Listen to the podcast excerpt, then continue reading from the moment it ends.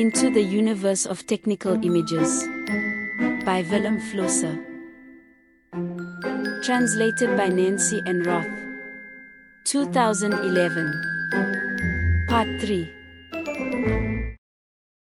Chapter 15 To Decide.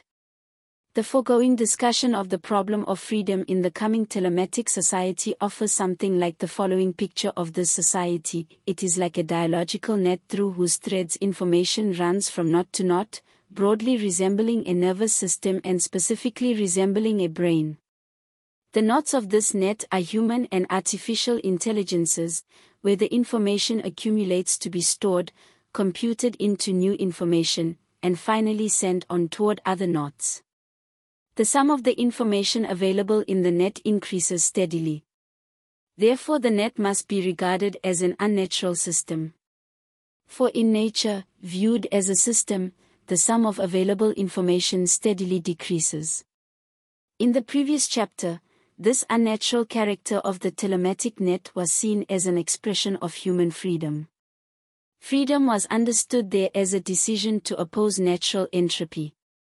In other words, telematic society was seen as a technology derived from the human will to free itself from the second law of thermodynamics, from decay, from oblivion, from death.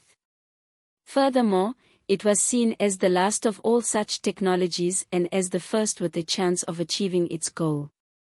To the extent they represent human rather than artificial memories, the knots in the telematic net are known in ordinary language as the I.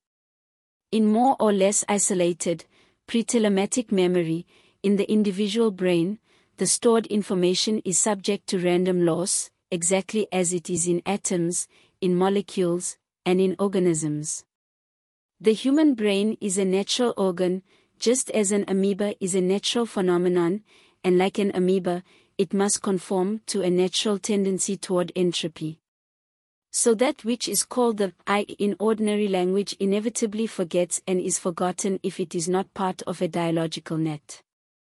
It is true that new information can occur in memory, in the I, just as it does in molecules or in an amoeba, but these negatively entropic accidents are in turn forgotten. It is true that there is a difference between molecules and amoebae, on one hand, and human memory, on the other. Human memory happens to be constructed in such a way as to strive against forgetting and being forgotten. That I, the human being, happens to be a free being. And this, its freedom, is the source of all technologies and, finally, of telematics. Telematic society is the first to be conscious of the intention of all technologies. In contrast to all previous forms of dialogue, it methodically seeks to increase the sum of available information. In all dialogue, we are concerned with technologies aimed at increasing the sum of information in the interpersonal web rather than allowing it to decrease as it would naturally. But telematics is the first to make a method out of this intention to generate the improbable. The crucial question pertaining to all dialogue, why does dialogue produce mainly informative situations rather than mainly situations that lose information, as is the case in nature, presents itself to telematics with particular urgency. It should be formulated as follows How does telematic technology systematically lose all redundant information and retain only the informative? That is, how does it filter the stream of information passing along its pathways? This question presumes another, how does telematic technology distinguish between redundancy and information, how does it decide in favor of information, and what criteria does it use as a filter? These criteria, this filter, this decision are the roots of freedom. For the design and construction of this unnatural filter, these criteria are the gestures of a decision not to forget, not to be forgotten, and not to die. The question leads us to the set of variations of chance events, namely, accidents, coincidences, mishaps, and occurrences.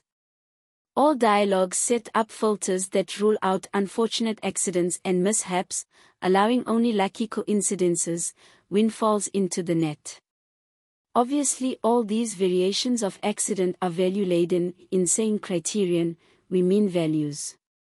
But for now my plan is to lift the question of the filter, of the decision, out of the context of values, to proceed as though the filters did not entail ethical and aesthetic decisions. If two containers have a channel between them, and hot water goes into one container, cold water into the other, after a certain time, there will be lukewarm water in both. That is natural and illustrates the second law of thermodynamics. If the channel is fitted with a filter that allows only the cold molecules from the hot water and the hot molecules from the cold water to pass through, after a time, there will be even hotter water on one side and even colder water on the other. Such a filter can be called Maxwell's devil. And one can say of this filter that it establishes a dialogue between the two containers that leads to an improbable situation, to information. Seen in this way, this unnatural connection illustrates human dialogue as such, and telematic dialogue in particular. Maxwell's devil is a mechanism, and an automatic mechanism at that. Not only does it filter automatically, it also decides automatically which molecules will be allowed to pass. And it arrives at this decision on the basis of a difference between hot and cold molecules, recognized in turn automatically with the help of a thermometer. In Maxwell's devil, we therefore have before us an automatic censor and critic. Of course, this automatic critic has to have been programmed by Maxwell beforehand. He has to have been instructed that only hot molecules are to be admitted from the right and only cold ones from the left. This begs the question whether Maxwell was himself programmed to program his devil. At first, one gets the impression that such automatic critics and censors could only be used for so-called value-free information, that is, only for situations in which apparatuses such as a thermometer can make decisions. When ethical, political, or aesthetic information is at issue, it seems, such apparatuses may not be used. How can such an apparatus be capable of deciding which is the best model of behavior and which film is more beautiful to allow only good and beautiful information into the dialogical net? On first impression, it seems impossible that values could be calibrated as on a thermometer. But that is an error. Informatics, on one hand, and propositional calculus, on the other, teach us otherwise. Informatics shows that the information content of a given situation is, in principle, precisely measurable, whatever type of information it may be. It is enough to transpose the equation of the second law of thermodynamics into its mirror opposite. Then the rarity of each element of the situation to be measured, the rarity of each bit of information, can be exactly determined. And these measurements can be undertaken at however many levels of a situation one wishes. For example, a German text is to be measured for its information content. In German, X is a rare letter, and the more frequently it occurs in the text to be measured, the more informative this text would become at the level of letters, and the more it occurs, the more redundant at this level. The text could also be measured at the level of words, sentences, rhythms, or styles, however, without introducing any criterion other than rarity. And of course, the same may be done with all types of information, for example, for images. One need only set up such an automatic measuring device as Maxwell's Devil, and the decision as to what passes through and what does not occurs automatically. It becomes solely a question of technology. Information does in fact consist of so many levels that it is not humanly possible to single out each one and measure it, but artificial intelligences can calculate and compute faster. If technology moves in this direction, and it is doing so now, then automatic critics will not only replace but will also have deeper insights than human ones in the foreseeable future. Propositional calculus teaches that values can be calculated. Values are imperatives, should propositions. For example, respecting the life of one's neighbor implies, among other things, the imperative, thou shalt not kill. All propositions of any sort, including imperatives, can be translated into functional propositions. Functional propositions are a type of indicative and can be formulated as if-then propositions, for example, if it is raining, I'll take an umbrella.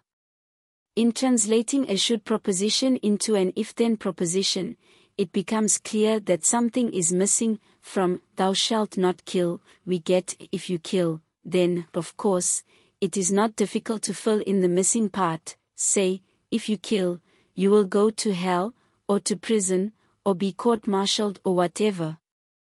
But should propositions are defective propositions and therefore meaningless.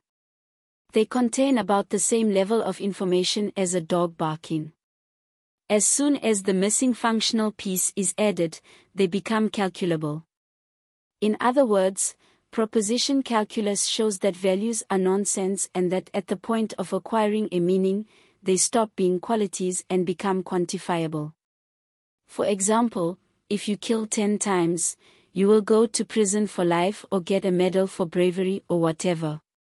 Such automatic measuring devices can be fitted into Maxwellian devils, and the decision regarding which values, whether ethical or aesthetic, to permit and which to reject is then made automatically.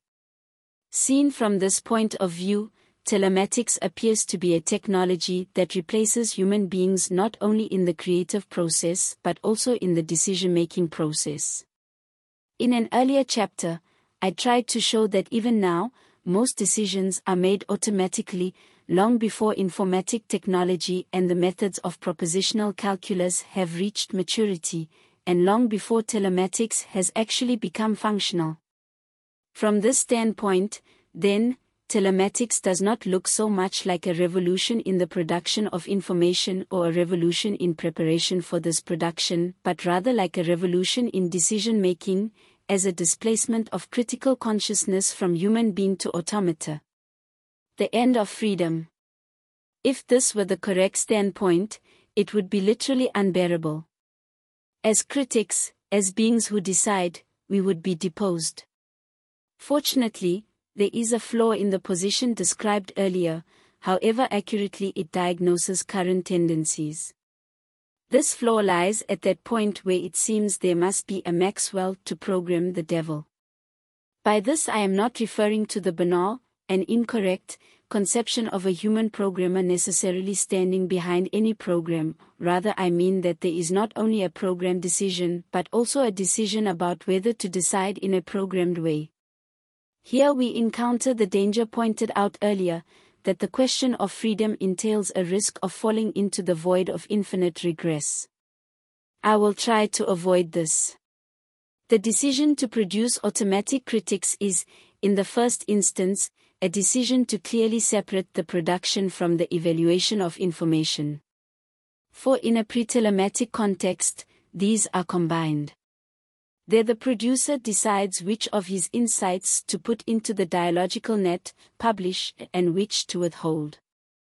And this decision is made not only after the information is produced but repeatedly as it is happening, as, say, a painter steps back from a painting in progress to evaluate it.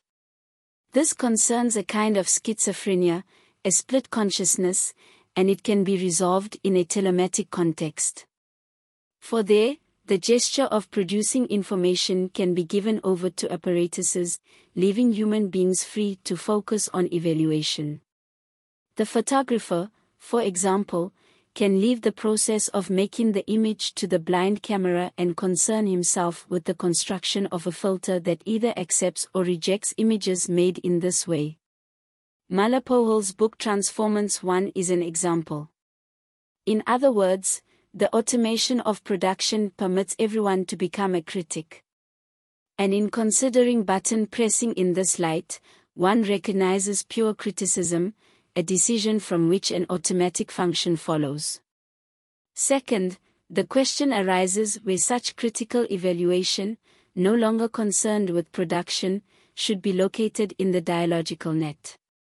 Should it be in front of the information-inducing keyboard, at the receiver's terminal, somewhere in the channel between terminals, or at all these points? This is the question that was known as internal and external criticism in the pre-telematic context, as self-censure and censure of others, and so it necessarily posed a question of freedom. In a telematic context, it becomes a technical question. What made the question so urgent in the pre-telematic context was that external criticism, the censure of others, i.e., the filters in the channels that regulated information according to criteria, could never be made to coincide with those of self-criticism or self-censure. In a telematic context, however, the channels are reversible. When all human beings are critics, they are critics both of themselves and of all others. In fact, it is only in this dialogic critique that information arises in the first place. In short, in a telematic context, critics will be located wherever this is technically possible. And this brings us to the third question wouldn't it be possible to automate this critique so that people wouldn't have to check all the information running in the net for its informational content? Such automata would guarantee the negatively entropic character of all dialogue. They would automatically not only eliminate everything redundant, all gossip, all kitsch, but also erase it from memory, as if such accidents and excesses had never happened, that is, these automatic critics, having been calibrated to quantitative criteria for information and logic, would turn the previous function of criticism around in such a way that instead of allowing what is informative to get through, what is allowed through would be informative, it can easily be confirmed that this reverse function of criticism is already being practiced.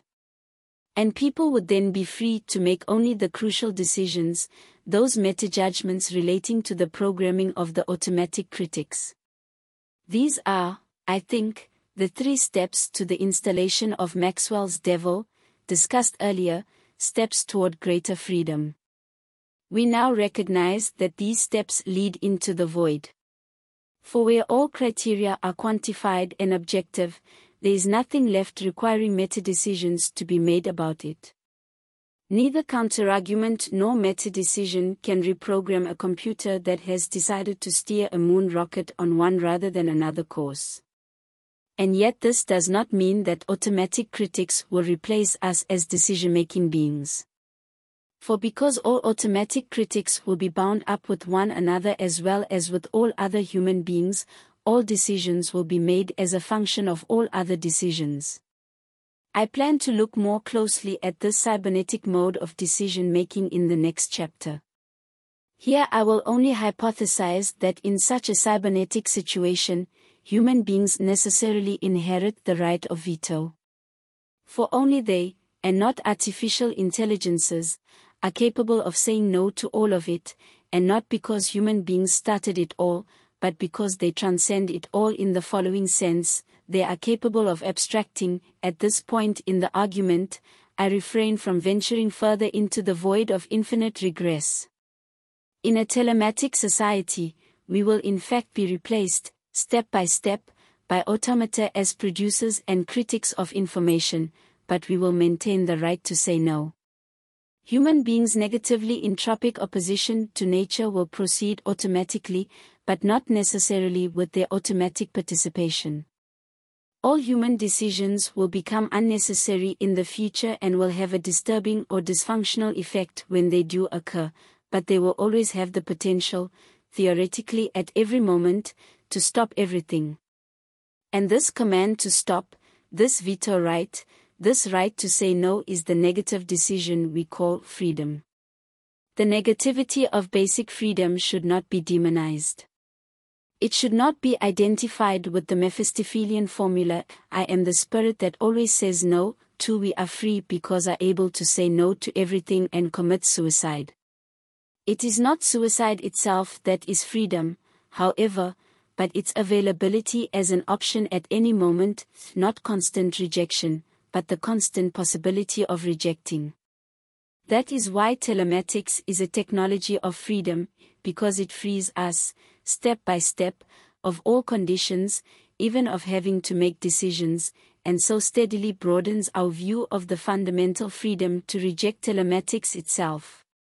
With this awareness, we can confidently embark on the telematic adventure. Even if we are not magistrates and censors, we will remain arbiters. Chapter 16 To Govern In the universe of technical, telematic images, there is no place for authors or authorities. Both have become superfluous through the automation of production, reproduction, distribution, and judgment. In this universe, images will govern the experience, behavior, desire, and perceptions of individuals and society, which raises the question what does govern mean when no decisions need to be made and where administration is automatic? In a telematic society, does it still make sense to speak of government, of power and the powerful? I will attempt to answer by way of etymology, that is, by way of the roots of those languages in which a millennium of our experience is stored. One immediately confronts the curious pairing of words government, regierung. The word government is from the Greek verb kybernein, meaning to steer, and can be recognized in cybernetics.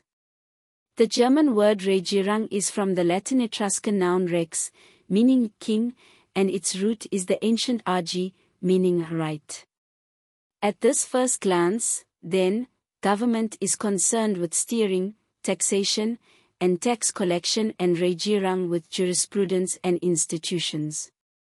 The opposite of government would be a rudderless ship, adrift in the wind and waves, guided by chance, and the opposite of Regierung would be lawlessness and injustice, the chaos of chance. Because both concepts are concerned in some way with opposing chance, they are regarded in dictionaries as translatable from one to the other. But in fact, government means steering and Regierung means judgment, so expressions such as just government or left Regierung are like squared circles. Chance can be considered from two perspectives. The German word Macht, power, comes from the verb mogen, to want, to wish, whose substantive form is Möglichkeit, possibility. The English power comes from the Latin verb posse, meaning to be able. The French pouvoir and Portuguese poder also come from posse, but they are verb substantives and would really have to be translated into German as können, skill. German does, however, have a substantive of können, namely, Kunst, art, so that pouvoir should be translated as art rather than as power. All these concepts bring us to a level of awareness where possibilities swing between probable and improbable and where art turns probabilities into improbabilities. And so mock comes to mean the art that exploits improbable accidents to inform. The German word herrschen, to govern, comes from Herr, master, lord, meaning hoher, higher. This sense of superiority is better concealed in the English domination. It comes from the Latin domus, house, and means the subordination, taming, or domestication of nature through the dominus, or master of the house. The household is to be regarded as a framework with compartments, leges, laws, into which the master orders the produce. To govern, then, means to set up an order of priorities with the purpose of giving form to a masterless chaos, this no man's land of a world. To govern means to institute form, to inform. The venture into etymology has shown, as one might have guessed, that all the concepts under consideration, government, regierung, Macht, power, herrschen, and domestication, share an underlying meaning that is, they all refer to an engagement against the chaos of randomness, against anarchy, and for form. They all show, at their core, that politics is an art, if art is taken to be a method of imposing form on what is formless. All concepts are, in essence, informatic concepts, and it appears that they will fully achieve their meaning only in a telematic society. For are technical images not precisely such an imposition of form on that which is formless? The question of what political structure will be like in a telematic society, whether there will be a government, power, now takes on a different tone. If politics is understood to be the art of informing, then the question becomes how rather than what, in a telematic society, how does governing, the exercise of power, the administration of justice occur? To go straight to the obvious answer, cybernetically. I am defining cybernetic here, without claiming general applicability, as automatic guidance and control of complex systems to take advantage of improbable accidents and to generate information. There are signs everywhere that we are fast approaching a cybernetically governed society, that society, in fact, has already begun to change into a cybernetically governed one. There can be no doubt that the structure of the emerging society increasingly resembles that of a brain. The notion of technical images as a kind of secretion of a global nervous system, the dreaming of a superbrain, comes to mind. And these secretions, these dreams, can be grasped as the cybernetic governance of brain function. In short, the notion that arises here is that of a dreaming global brain controlled cybernetically through technical images. That would be a metaphor for the telematic society, and it may not even be so metaphorical as it first appears. I now intend to enter into the domain of images from the standpoint of future telematicized people, to test this domain existentially. I therefore place myself in the universe of technical images rather than at the entrance to this universe, as I have up to this point. I sit at my terminal, receive information in the form of electronic images, and I manipulate them using the keys, changing them and sending them on. I cannot, that is, see my universe by looking right or left, up or down. The picture glowing on the monitor controls me. But I have no need to look around, for anything I wish to see can be made visible to me by my terminal. If I press on certain buttons, for example, the past is made present for me, I can be present at the founding of Rome, the discovery of America, or the ovens of Auschwitz. Of course, I know that I am looking at a video disc and not the actual event, but I also know that I am seeing it in a far more concrete form than was with case with earlier history books.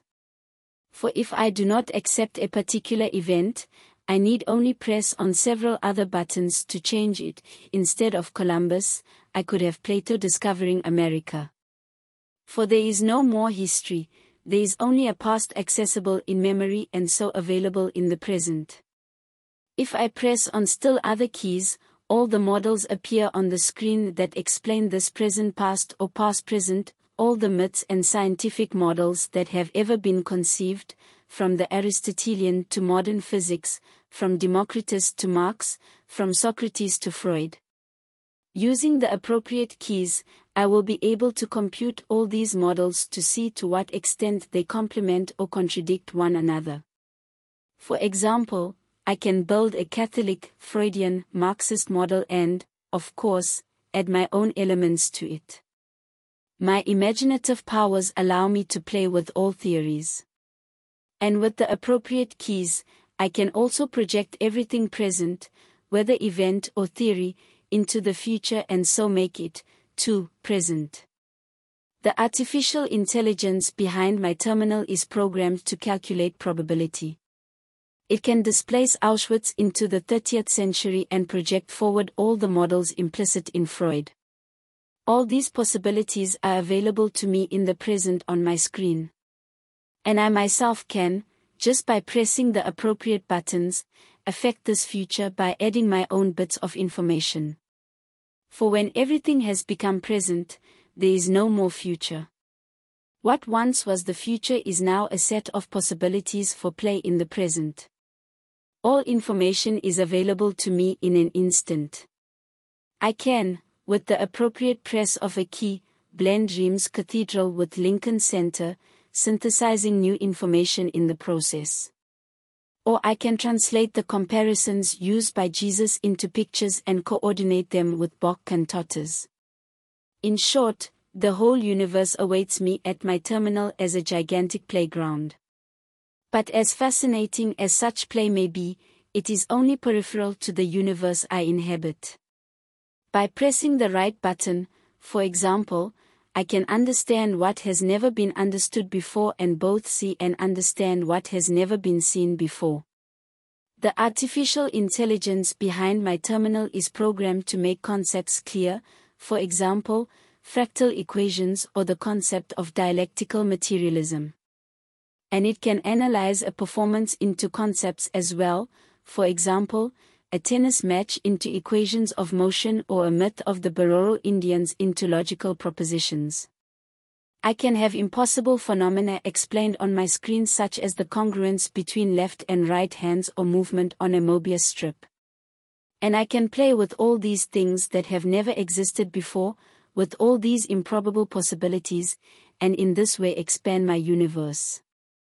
Although this creative act of making the invisible visible and the unspeakable audible thrills me, I have still not yet come to the core of my universe. For I know that behind my terminal and the threads that stream from it sits still more.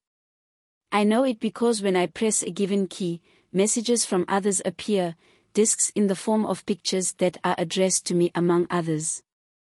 And if I like, I can myself make the image from the other envisioner light up on the terminal, if I like, and if he likes. He can, if he likes, make this picture of mine light up on his terminal, if he likes, and if I like. We are aware of one other, and we agree dialogically. And we means, theoretically, everyone. Through this mutual recognition and acknowledgement of all others, my game with images takes on a very specific character, namely, that of a social game in which each of the changes I make to the image is at once an answer to a question that has been put to me and a challenge to all others to have further changes made and to be returned to me as a new question. In a highly responsible interaction, the main thing is not what is to be seen but from whom and to whom it is directed. I play with images not to exist in a particular way but rather to coexist. All this proceeds at the speed of light. This means, on one hand, that everything appears only to instantly disappear and, on the other hand, that everything from a permanent memory rises only to sink back again, changed. The speed of light means that all time, past, present, future, coalesces at the moment it blazes up on the screen, at the point of now. But at the same time, it means that all human beings, wherever they may be, are with me for the moment and that I myself can be everywhere in the world. The speed of light makes all space, reality, possibility, impossibility, coalesce on the screen surface, at the point of here. Everything is here and now, and I can change everything here and now.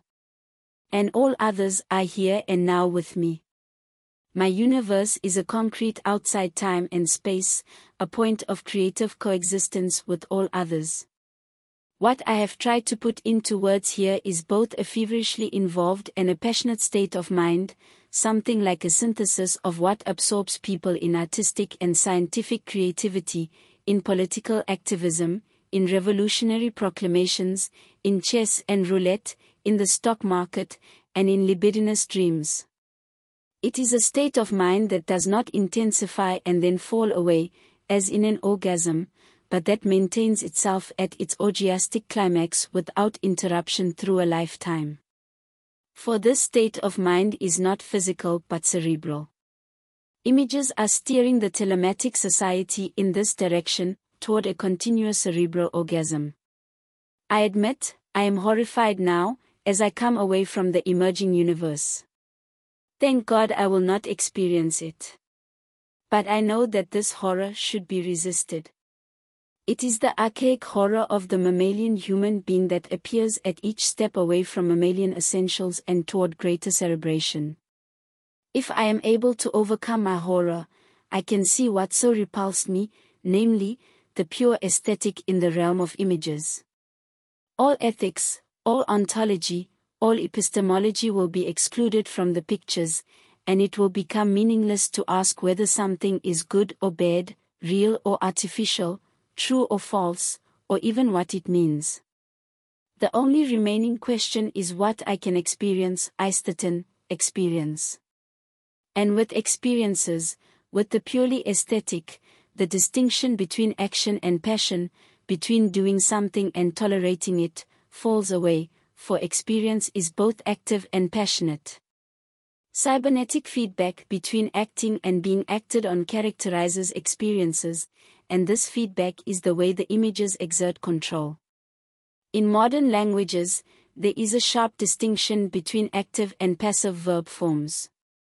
I care for sheep and sheep are cared for by me present the same situation from opposite poles, and a sheep care for me means a situation in which the elements are the reverse of what they were in the first sentence. In ancient Indo-Germanic and Semitic languages, however, there are forms, example, the Greek aorist, that might be expressed as there is a caring for myself and for sheep. I conceive of images steering the telematic society toward this method and that, in the rising consciousness, the difference between active and passive will be suspended in favor of functional propositions. A function f, x, y, can, for example, be interpreted as follows camera and photographer are functions of photography. I suggest that the question, how will images govern in the telematic society? Permits only this answer, images and society are functions of visualization. As I said earlier, the repulsive thing about this fair formulation is that all political categories are thrown out. In the emerging functional cybernetic level of consciousness, all historical, political thinking, beginning with Judeo-Christianity to Marxism and beyond, will be abandoned as unsuited to the telematic situation. For it will offer no means of deciding between acting and being acted on, between ruler and ruled, between those who govern and those who are governed. Everything there is a function of all other functions, so governing is a conjunction of all these functions. The brain can again serve as a model, in the brain, there is a cybernetic interplay among all cells and all the processes occurring between the cells. This is the way the brain governs us and the way we govern it. To bring the situation existentially closer, I will replace the brain model with the model of an ant colony, for an ant colony can be considered a superbrain composed of single ant brains assembled like a mosaic. Because insects cannot attain the size of primates, as they grow, they must periodically shed their protective plates, and in this unshielded condition, the weight of a primate would crush them, they must form superbrains, such as ant colonies, to attain a brain size comparable to the human one. According to this model, the telematic society is a structure in which human brains follow the same cybernetic methods as ant brains. They function for one another, and function predominates. But the ant metaphor, however fond cultural critics may be of it, has limits. For unlike the ant colony, the telematic society has no outside in which it could conceivably function. It is a global, universal society and therefore a self-contained one. Images are not its external but its internal secretions. What occurs in it are pure relationships, hallucinations, dreams of a global superbrain, pure aesthetics, art replacing politics, or art taking control. All this has a cerebral character, the character of a cerebral orgasm.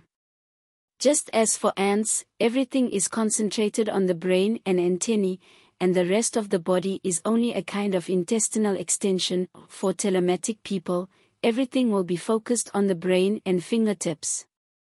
And because everything is cerebral, it is characterized by an insatiable demand for new information, new adventures. Cerebral curiosity is insatiable. And the cerebral orgasm can, because it is hardly physical, never relax. This now needs to be investigated further. Chapter 17 To Shrink Telematic society is a unique sort of ant colony, an ant colony because it has a mosaic-like structure in which all functions interact cybernetically, and unique because rather than working, a telematic ant will sit in its cell and spin apparitions, technical images, pure art. There will be brains that are linked through a dream secreting superbrain to each other and to artificial brains. And yet there will be bodies attached, like anachronisms, to these brains, bodies that demand to be nourished, to reproduce, and to die, spoil sports. These bodies, these spoil sports, these pre-telematic participants in the telematic game must be pushed to the margins of view, behind the back of the player staring at the screen, because they cannot be completely eliminated. And this consideration for bodies, this regard for them, this looking back to pre-telematic conditions will make them appear continually smaller, less interesting. They will shrink. Everything physical, everything voluminous is already beginning to atrophy, and I will examine this. In the last stage of the modern era, there was a tendency to become outsized. Everything, from machines to empires, from sporting records to demands, grew into huge things. Now it is possible to recognize a reaction, a rising tendency toward the minute. It's something like a small mammal appearing to be a reaction against the giant dinosaurs. Even in late modernity, at the beginning of the century, tiny things, atoms, the quantum, calculus, became fascinating. In them, hopes rose and dangers lurked. It became clear that the concept of enormity, beyond human scale, applied not only to the very large but also to the small and that the nucleus of an atom can be more enormous than a galaxy. This reversal of attitude away from expansion and toward reduction can already be seen everywhere. Small is beautiful, or less is more are slogans that articulate this reversal. And if we expect the world to end, then no longer as tuba mirum spargens sonum one but as this is the way the world ends, not with a bang but a whimper, too. Everything seems to be getting smaller. Only the underdeveloped still want to grow, presumably to be able to shrink later. Devices, in particular, a central issue now, are becoming smaller, cheaper, and tend to shrink into invisibility and be delivered for free. The emerging telematic superbrain will be enormous because it will be a mosaic composed entirely of tiny stones. For the moment, this shrinking of volumes is rationalized by way of the past, as a crisis in growth, with arguments such as, say, the exhaustion of oxygen and energy resources or protection of the environment. But it goes deeper. It is about a shift in existential interest that is already underway. Bodies are becoming steadily less interesting, and bodiless, insubstantial, immaterial information is becoming more and more interesting. And so the smaller a body is, the better. It doesn't get in the way so much, it can be overlooked. A personal computer is better than a UNIVAC, an old Beetle better than a new Audi, a shabby trailer home in Arizona better than a castle on the Loire, a fast food lunch better than a 10 course meal. The less intrusive, the better. Everything large is intrusive and despised because it is large, large systems, in particular, including the panoramic view of future society proposed here. Telematic people, these ant-like dwarfs, will find it disgusting. From this standpoint, incidentally, one gets a new insight into the victory of images over texts.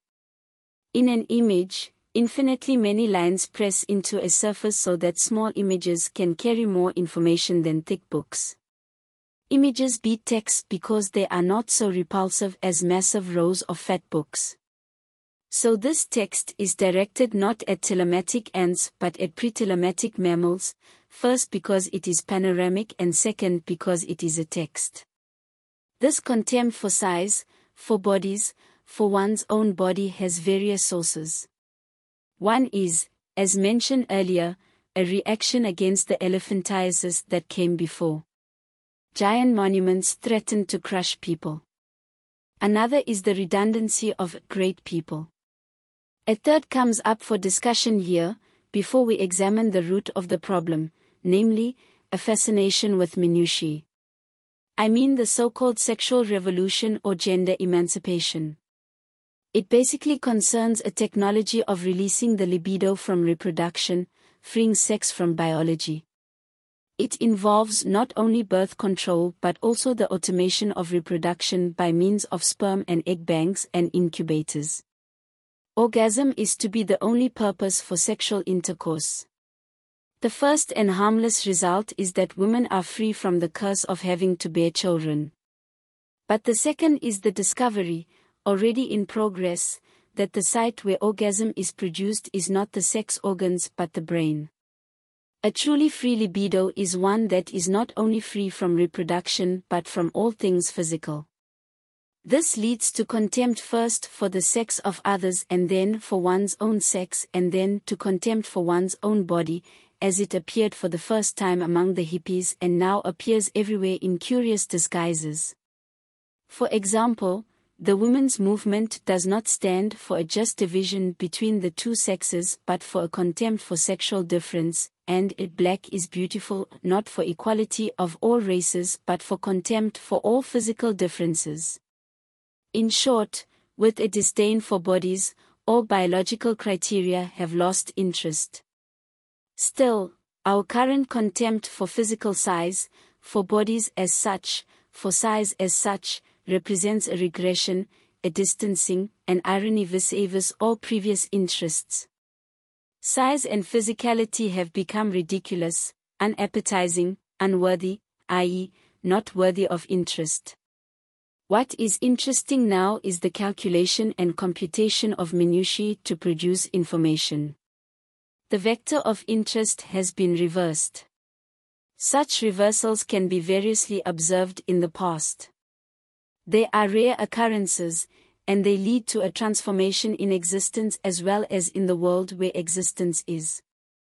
Ortega considers it to be the emergence of a new belief, creencia, and he distinguishes clearly between the field of interest, belief, that has us, and the individual interests, ideas, opinions, knowledge, etc., that we have. I will give two examples of the reversal of the vector of interest in the past. In the second and third centuries, people began to despise those things that had previously interested them, example, the Roman Empire or Greek philosophy, and to be interested in something new. In Augustine's words, Deum et animum cognoscere cupisco. Nihil plus. Nihil, I want to know God and the soul. Nothing more. Nothing. What had previously been interesting had not disappeared from view. But it had shriveled and was absorbed and changed by a new field of interest. The empire became Christian, for example, and philosophy was subordinated to theology. The second example is that in the 15th century, people began suddenly to despise what had previously interested them, example, scholastic speculation, and to be interested in something new, namely, nature and spirit. In the words of Columbus, gratias tibi ago, domine, vidi rem novum, thank God I have seen something new. It is not that the objects of earlier interest had disappeared from view, rather they shrank and were absorbed by a new field of interest. The scholastic universals debate, for example, was reworked into scientific theories of empirical and rationalistic perception, serving discovery and invention, technology that brought nature under the control of perceptive human beings. I have given these examples to put the current reversal in the vector of interest, that which I have called elsewhere the emergence of a new level of consciousness, into perspective. The new field of interest, this concentration on the infinitely small, on calculating and computing, is beginning to have us. According to Ortega, it has become our belief. The science and technology in which we used to believe, on the other hand, will no longer have us, rather we will have it. It will not disappear but will be absorbed by this new belief. We will make use of it in the service of our new belief. It will serve the needs of calculating and computing of the images in which we now believe, that now have us. In this sense, science and technology will existentially contract, even as they will undoubtedly expand exponentially as methods. They will be absorbed by new fields of interest. We will no longer be below science and technology in its superstition, rather, science and technology will grow beneath us. From now on, superstition will be in images that will grow over us. This is how science and technology will change. They will be subordinate to the computation of images. At the beginning of the essay, I spoke of the decay of lines into particles, of processes into quanta. I spoke, in Ortega's sense, of the decay of a belief. Now our interest is beginning to focus on points, while bodies and everything that has been abstracted from them, surfaces, lines, move toward the edge of our horizon of interest. We calculate and compute the points with the assistance of apparatuses to turn them into mosaic-like images. These images interest us. Nihilne plus. Nihil. A new imaginative force is appearing in and around us, and from it, in turn, the universe of technical images. At the edge of this universe, this field of interest, everything from the past continues science, technology, politics, in short, history. And many of us will continue to be interested in it for a long time. But from now on, this interest itself arises in the space of technical images, just as many remained interested in Christianity long after the Renaissance, and still today, and this interest changed completely in the space of the modern, example, the Reformation. Science, technology, politics, in short, history, will be so altered as to no longer deserve these names. They will serve the game of visionary power. I will give an example of this contraction and change of science in the new field of interest, namely, the universe of discourse in physics. Once an infinite and eternal three-dimensional structure, in which bodies flowed along in linear time from the past into the future, which was likewise endless and eternal, this universe has shrunk to a kind of ephemeral balloon that is wrinkled in the fourth dimension, with wrinkles dense with possibilities. These possibilities can be grasped as an expanding, empty body. Such a universe has nothing concrete about it. It can be calculated and computed. And not only the universe, but also the discourse can be calculated and computed. There can be no believing in it, but given a capacity to imagine, one can play with it. The physical universe and the discourse of physics can be imagined as pictures on terminals. This incipient disregard for bodies, including our own, this new regard for points, including our own fingertips, this transfer of our interest from stomachs and sex organs and volumes to conceptual antennae, this is the cerebral in the emerging society. At an earlier point in this essay, I used the image of a submarine breaking through an ice cover. The new interest, and with it the universe of technical images, is rising like an icebreaker, and everything that used to be interesting is gliding like bottom fish toward the horizon of interest. And so the visionary force that is emerging can be seen as a negation of everything that used to be interesting, as an ironic disregard of that formerly held in high regard. And if saying no is a sign of freedom, then one could maintain that the rising fortunes of things cerebral frees us from physicality. Bodies denied in this way will, in fact, shrink and change but will not disappear.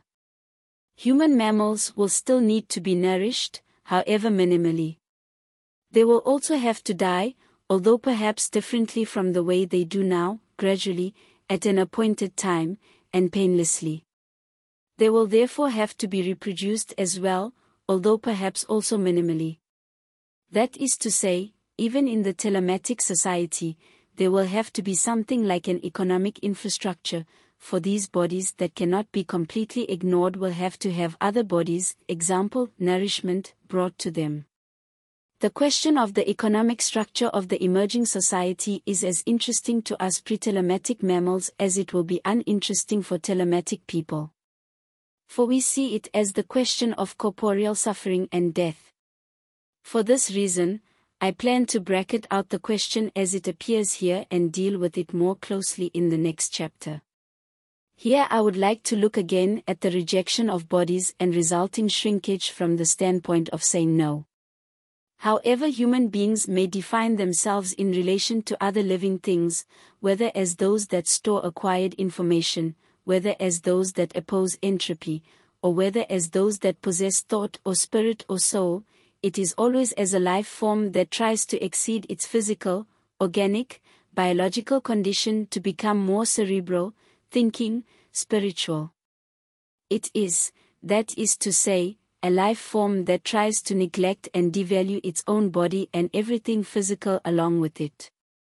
This rejection of everything physical, everything solid and substantial, is now at a new level. We are becoming less solid, and elements of our culture, too, are losing mass. The cult of slenderness, the nuclear family, pressure groups, terrorist cells, grills in the back garden, wind turbines instead of nuclear power plants, DIY in the tool shed could serve as examples. But it is important not to confuse this new level of rejection of things physical with the one that preceded it, namely, the Judeo-Christian rejection of the sensuous. Judeo-Christian culture regarded the human body as a sinful vessel from which the soul was to be released and the world around us as a series of traps in which we are caught on our way to redemption. Judeo-Christianity therefore advises us to disregard what is merely physical. But we are standing at a higher level on the way to becoming cerebral. Bodies don't tempt us to become absorbed in them anymore, they bother us. We are already above them, and thanks to various disciplines, example, nuclear physics and cybernetics, we have learned that tiny bodies, purposefully manipulated, can be far more effective than giant ones. For example, a tiny quantity of enriched uranium can have a far greater effect than a million musk oxen, and a small group of terrorists with access to New York's power grid can have a greater effect on the American economy than a strike by millions. We have learned that the size of bodies is not a positive function, the tiny causes can have vast effects, and that when it comes to bodies, mass is not necessarily an advantage. On the contrary, if bodies, our own and those in the outside world, are to be game tokens, they are more amusing if they're small. For example, pursuits that appear to pay homage to bodies, sunbathing, nude beaches, jogging, and bodybuilding actually show contempt for them, degrading them to the level of a toy. And the smaller this toy body becomes, the less it disturbs the real game in which we are engaged, namely, a game with insubstantial information. Looking toward the Far East, we could construct a pale picture of this world of rejected, contracted bodies in the land of dwarf trees, dwarf roosters, bound feet, portable kitchens, tiny ideograms, the minimal art of grey brush on transparent paper, the game of Go. It is also the land of chips, miniature apparatuses, and portable tomato cultures. The rejection of size and of the body is a cultural feature of the Far East, and it is no accident that the Romans called China the land of gold digging ants. Nor is it an accident that the telematic revolution in Japan took root so quickly. The rejection of the body found resonance not with the Judeo Christian rejection of sensuality but rather with Confucian miniaturization. And when we talk about telematic society being global, then we mean that it will be above all Chinese. For technical images can be regarded as a new form of ideogram, despite their formation in Western culture. With the loss of the alphabet, the West is dissolved in the East. Telematic people will reject bodies, solids, objects, things. This means all telematic people, even those who currently seem uninterested in the play with pure information, wish to return to the physicality of organic sensations all will feel the pull of telematicization, be drawn into its trajectory. Rejected, the objective world will blur on the horizon of telematic people. This world will become unconditional, in a sense of this word we do not yet grasp, and free in the way we say of the mind, that it goes where it will. It concerns a freedom like that brought about by drugs, a freedom to ignore the objective world, the world of conditions or things, a psychedelic freedom. Technical images are psychedelic. The rejection of everything objective, tangible, physical is a rejection of all ontology, epistemology, and ethics in favor of a pure aesthetic. And this rejection is the value of the intellect. It is what Nietzsche meant when he said that art is better than truth, in the land beyond good and evil. Whether this rejection is the same as that right of veto I discussed earlier, however, is another question. Chapter 18 To Suffer The following considerations regarding the so called economic infrastructure of the emerging society rely on a social model, namely, that of Platonic utopia, slightly adjusted. According to Plato, we are beings who have fallen from heaven, topos eurenikos, into the world of appearances, phenomena. At home in heaven, we saw eternal and durable ideas in their logical order. Falling into the world, we were engulfed in the river of forgetting, Lethe, and its waters washed away all memory of the ideas. We have forgotten them. So we come into the world as beings without ideas, idiots, and we can live out an entire idiotic life in the world, turning in circles, for example, cooking to eat and eating to cook, or sowing to reap and reaping to sow, or working to rest and resting to work, fundamentally, living to die and dying to be reborn in our children. This self-motivated idiotic life follows the order of a kitchen oikonomia, and Plato also calls it zoon oikonomikon, the economic life, in the sense that Wirtschaft, economy, in German means a restaurant.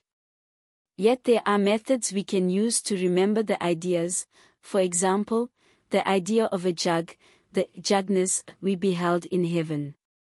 And should we do this, we can impress this idea on a phenomenon, for example, on formless clay, to bring the phenomenal world into accord with the ideal world. The result, an earthly jug, will then be our work. And as soon as the jug has been made, we can set it outside the kitchen door, publicize it, politicize it, to exchange it for the work of another and thereby establish its value. This working and publicizing life Plato calls bios politicos, life directed toward the marketplace. But as we look at the jug, we see that the idea of jugness has been distorted by the clay. It is no longer so perfect as it was in heaven, and anyone who believes in such phenomenal ideas will have only distorted ideas, doxai, opinions. Political life is therefore a life of false opinions, orthodoxies, paradoxes, heterodox, in short, errors. We can avoid this error only by comparing the jug with jugness, by criticizing it. This requires us to turn our attention to jugness and all other heavenly ideas, theoria. Meanwhile, we are standing in the middle of the marketplace with works all around us, gazing upward. Plato calls this observing life, back turned to phenomena, bios philosophicos, life in the love of wisdom. In Utopia, these three forms of life, economy, politics, and philosophy, form a stepladder. The economy supports politics because without economic support, a craftsman would not have the leisure to make a jug. Politics supports philosophy because without the marketplace and the work set out there, a philosopher could not compare, criticize, and steer, kybernein, the establishment of values. Idiots, slaves, the economy, are society's base, its middle ground are artists and publicists, politics, and theorists, those who steer philosophy, are the kings. The purpose of the Republic, Politeia, is to open a space for philosophy, for remembering and unforgetting ideas, aletheia equals unforget, truth, and so to return to our heavenly home. The key word in the social model is leisure, Greek, sko, Latin, otium, and its opposite, business, Greek, ascholia, Latin, negotium. Slaves of the economic life are always occupied, busy, economically engaged, even when they are sleeping, for they are then preparing themselves for business to come. Artists of the political life enjoy leisure, have a break, criticize their works, reflect on ideas, when they have completed a work. They go to school periodically. Theoreticians of the philosophical life live in leisure, in school. The purpose of the Republic is to permit an elite to live in school to make a return to a heavenly home available to all. This utopian social model was the ideal of feudalism. There the peasants lived in the economy, the townsmen in the workshop, and the monks in school to open the way for a return to heaven. With the bourgeois revolution of the 15th century, the workshop set itself above the school, and theories needed to serve the needs of manufacture. Bourgeois society no longer sought wisdom at leisure but rather to change the world through progress. With the Industrial Revolution of the 19th century, the economy set itself above the workshop. Industrial society no longer sought world change but rather ever increasing consumption, occupation, business. Slaves, apparently freed, became kings, and the way back to heaven closed. I will now try to apply this model to the present essay. In it to prepare, I describe the telematic society as a school in which everyone lives all the time. In it to govern, I describe the telematic society as one governed automatically, in which it is meaningless to speak of politics. Have I then already taken the telematic society to be a realization of a Platonic utopia, that is, as a society in which slaves, economy, are robots, artists, politics, are automatic intelligences, in which everyone lives for theory, all are philosophers, kings, nourished and supplied with criticizable models by robots and artificial intelligences. Is cybernetic society a structure in which everyone lives at leisure and where all work, economy, and all effects, politics, become subhuman? Basically, is a situation in which everyone contemplates images, whether it be to receive, to change, or to forward them on, and in which the cycle of the economy and the process of production takes place behind people's backs, the very situation that Plato called life in the love of wisdom? The answer to this is regrettably sobering. For as long as human mammals depend on the brains and fingertips of future telematic people, i.e., in the foreseeable future, it will remain impossible to ignore the economy, to philosophize, to have leisure, to live in school. And this is not primarily because mammals must be nourished and reproduced, this task could in fact be taken over by automata, but primarily because mammals suffer and die. And this shows what the economy is about and what we are sometimes in danger of forgetting about suffering and about death. An economy is accordingly not so much a method of preserving and reproducing human bodies but of ameliorating their suffering, that which Buddhism calls their thirst, and postponing their death. Economics and medicine are fundamentally synonyms. I won't speak here of death. For this whole essay, which appears to be about the emerging universe of technical images, is, in fact, an effort to become immortal through images. Memory, the opposite of death, is the theme, and the motive, of this effort, i.e., of this essay as well as of telematics. But death and dying are not the same. Dying means to suffer death. So, in keeping with the reflections introduced earlier, dying belongs in the realm of the economic. Without doing violence to Plato, the matter can be formulated as follows Economics is the field of dying, politics the field of not wanting to die, and philosophy the field of immortality.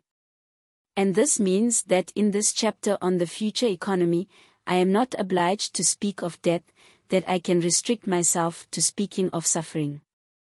For dying is contained in the nature of suffering, whatever I suffer from, even if it be a toothache, I have a foretaste of dying, and one can assume that in dying, all suffering is concentrated on death, that it only then deserves to be called suffering. The economy is a method of providing bodies with the means of not suffering, dying. Consider, for example, food. In places where the economy functions poorly, for example, in the third world, people suffer. It is incidentally becoming increasingly clear that the economy is a medical problem and medicine an economic one. To gain insight into this, it is enough to see the distended bellies of third world children who are the victims of drought. Because the human body is a solid, the economic and medical means, essential such as meat or aspirin, are bodies as well. They are objects informed with the purpose of ameliorating suffering. Robots can inform objects, work, as well as deliver informed objects to human bodies, distribution. Robots can act and exchange.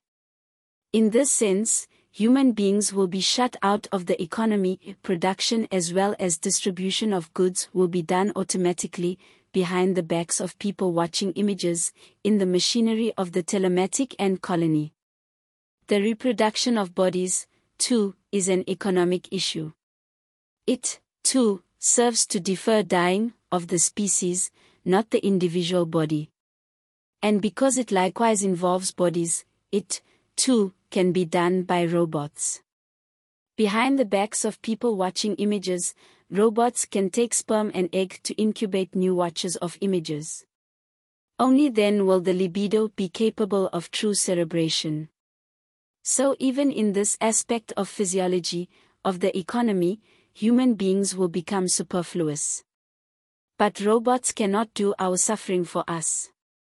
And this is not, as one might think, because there are no methods of turning away from suffering.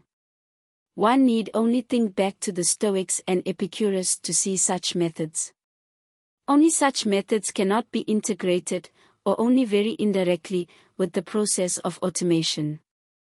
For in the end, they all rest on the possibility of suicide to avoid pain. If we take Schopenhauer, of whom I intend to speak further, to assist as a witness, we would recognize suffering and living as synonyms. As long as we have bodies, suffering, and with it, the economy, will form the base of society. And this is not for physiological but for existential reasons. For pain can be relieved, suffering can be numbed. But as soon as the body is anesthetized, consciousness becomes quiet and numb, anesthetic. Consciousness, to be consciousness at all, is an unhappy consciousness. If all pain were relieved, all suffering numbed, the economy would be superseded. We could turn our backs to it and practice philosophy. But then there would be nothing left over which to philosophize. The Platonic social model, applied to telematics, shows that the Platonic utopia, in fact, any utopia, hides an internal contradiction, there can be no happiness without suffering. Utopia is impossible. So the economy will continue to form the base of the society of technical images, but it will have changed so completely from the present one that our current models, whether they be liberal or Marxist or whatever, will miss the mark. For a telematic economy will not be about coveted goods but about necessary evil. Economic activity will no longer be regarded as a way of life but as an interruption of learning. Such contempt and fear of things economic may be reminiscent of Platonic aristocracy, of aristocracy in general, and, in fact, all human beings will be aristocrats in relation to the working robots and yet categories other than the Platonic and aristocratic in general will be needed to grasp the economic base. I would like to focus on two categories, namely, perception, the seat of suffering in the brain, and the unique category, sympathy. The greatest scandal of the present day is medicine. It is scandalous not because it functions scandalously, see the third world, but because it rests on scandalous assumptions. Above all is the assumption that the living body is property and that it ought to be kept alive. In the near future, it will probably become incomprehensible that such a scandal could have been tolerated. Of course, the explanation is simple. If cultural objects are regarded as property to be used, then the living body is the greatest property of all, the focus of all others. Medicine today is nothing but the central point of today's economy.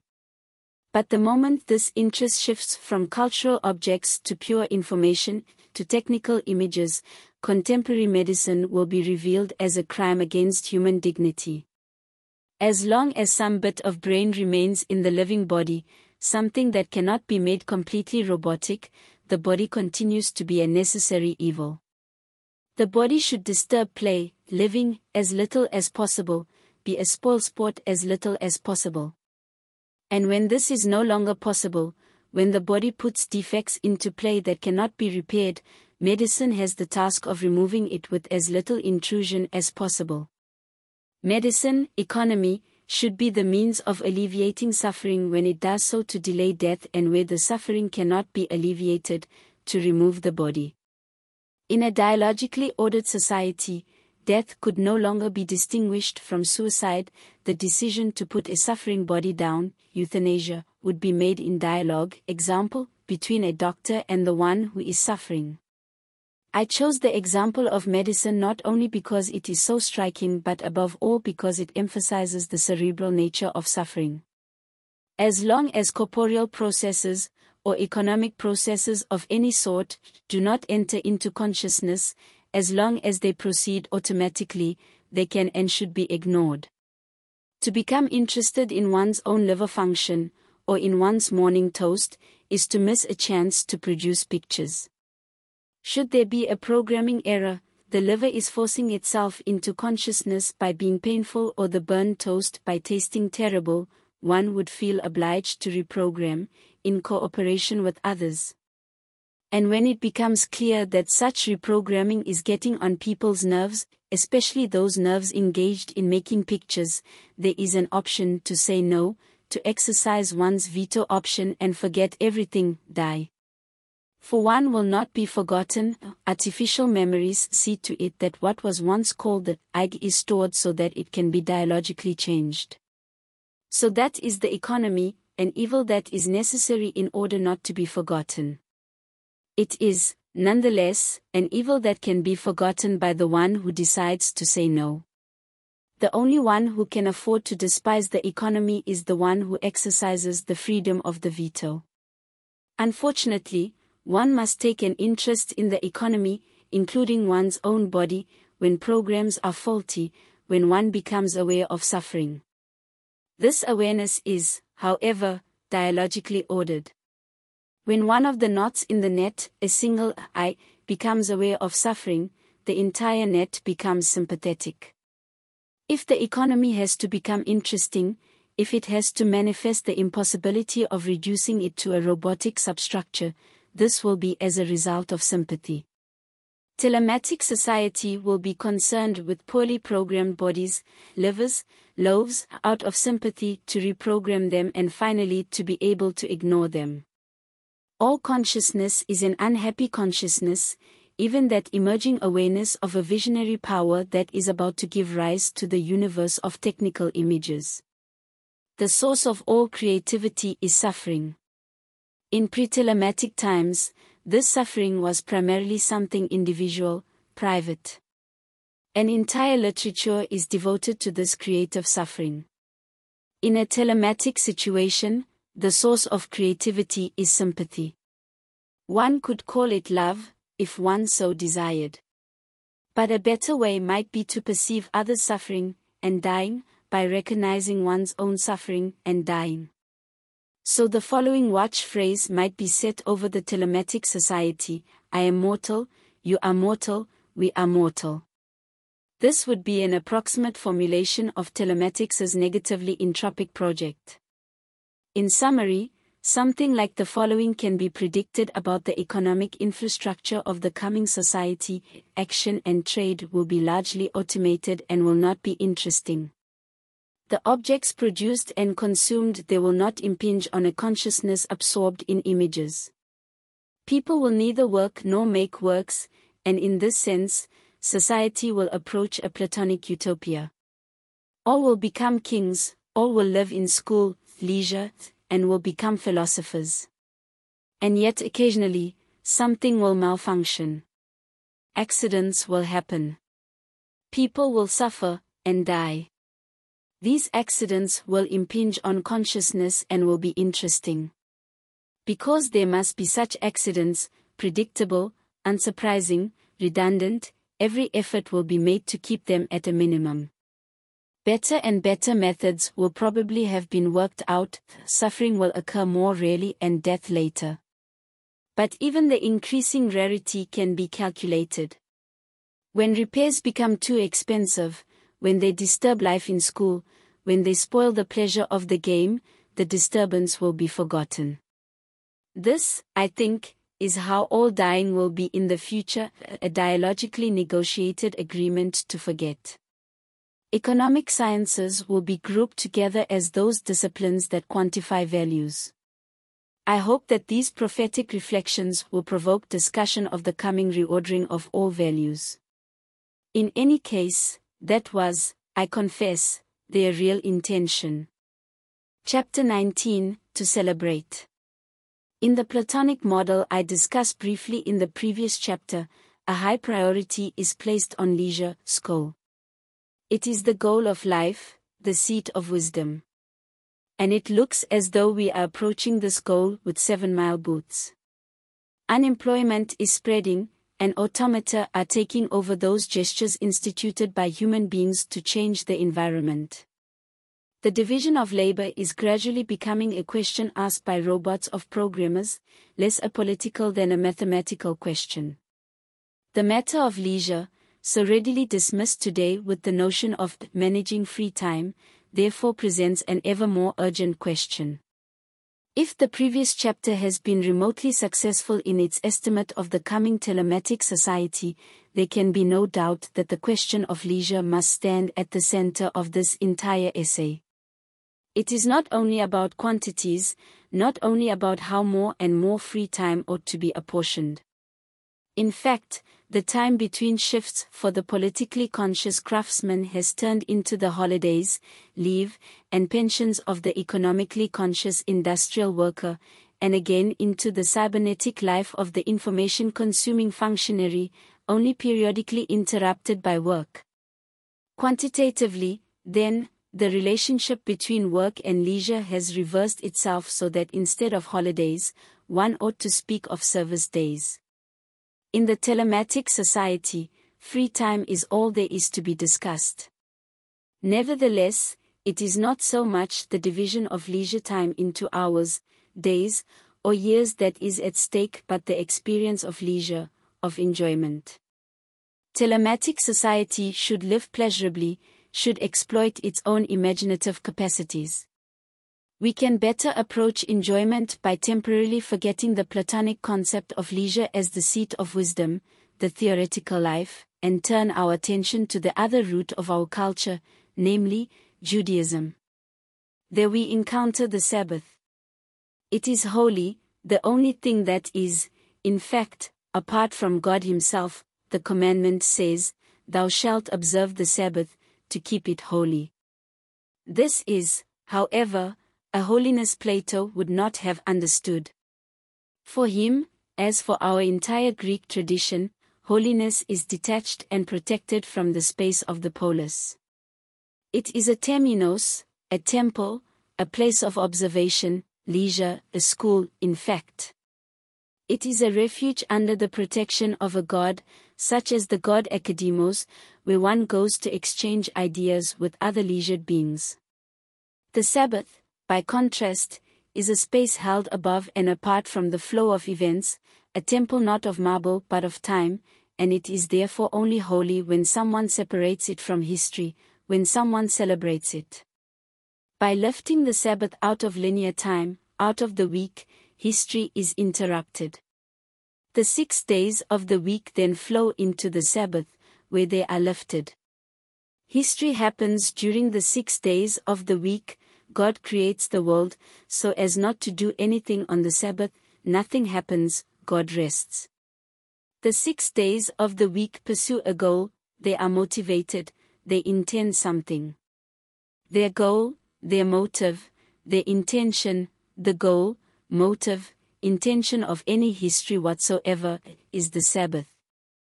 The Sabbath itself, meanwhile, stands still, it has no goal, no motive, no intention, for it is itself the goal, the motive. The six days of the week are meaningful, and their meaning is the Sabbath. The Sabbath itself, by contrast, is meaningless exactly because it is itself the meaning. The six days of the week are valuable, and their value is the Sabbath. The Sabbath itself, on the other hand, has no value because it is itself the value. This is why the Sabbath, if it is kept, is holy. It transcends history. A Kabbalistic interpretation of Messianic time reads that it is that time when two Sabbaths follow one another with nothing in between. And for Christianity, it is the holy moment of the Sabbath between Good Friday and Easter Sunday. Here history is suspended. It is the joyous moment of redemption from suffering. Not that the Judeo Christian concept of joy, of holiness, is opposed to the Greek concept of theory, contemplation, philosophy. Both stand for a transcending of history, for post-history. In both cases, the academy and the celebration of Sabbath, one turns one's back to the economy and rises to that which was called, in Faust, the mother's one still there is a crucial difference between an academic and a celebratory life. For in the academy, one looks, one sees ideas there, and in celebration, one listens, one is called. The academy is a segment of space. There one sees forms. The Sabbath celebration is a segment of time, and there one gains a calling. This is why Greek leisure is contemplation, and the joyous leisure of Judeo Christianity is responsibility, response to a call. Greek leisure is essential, where essences are to be seen.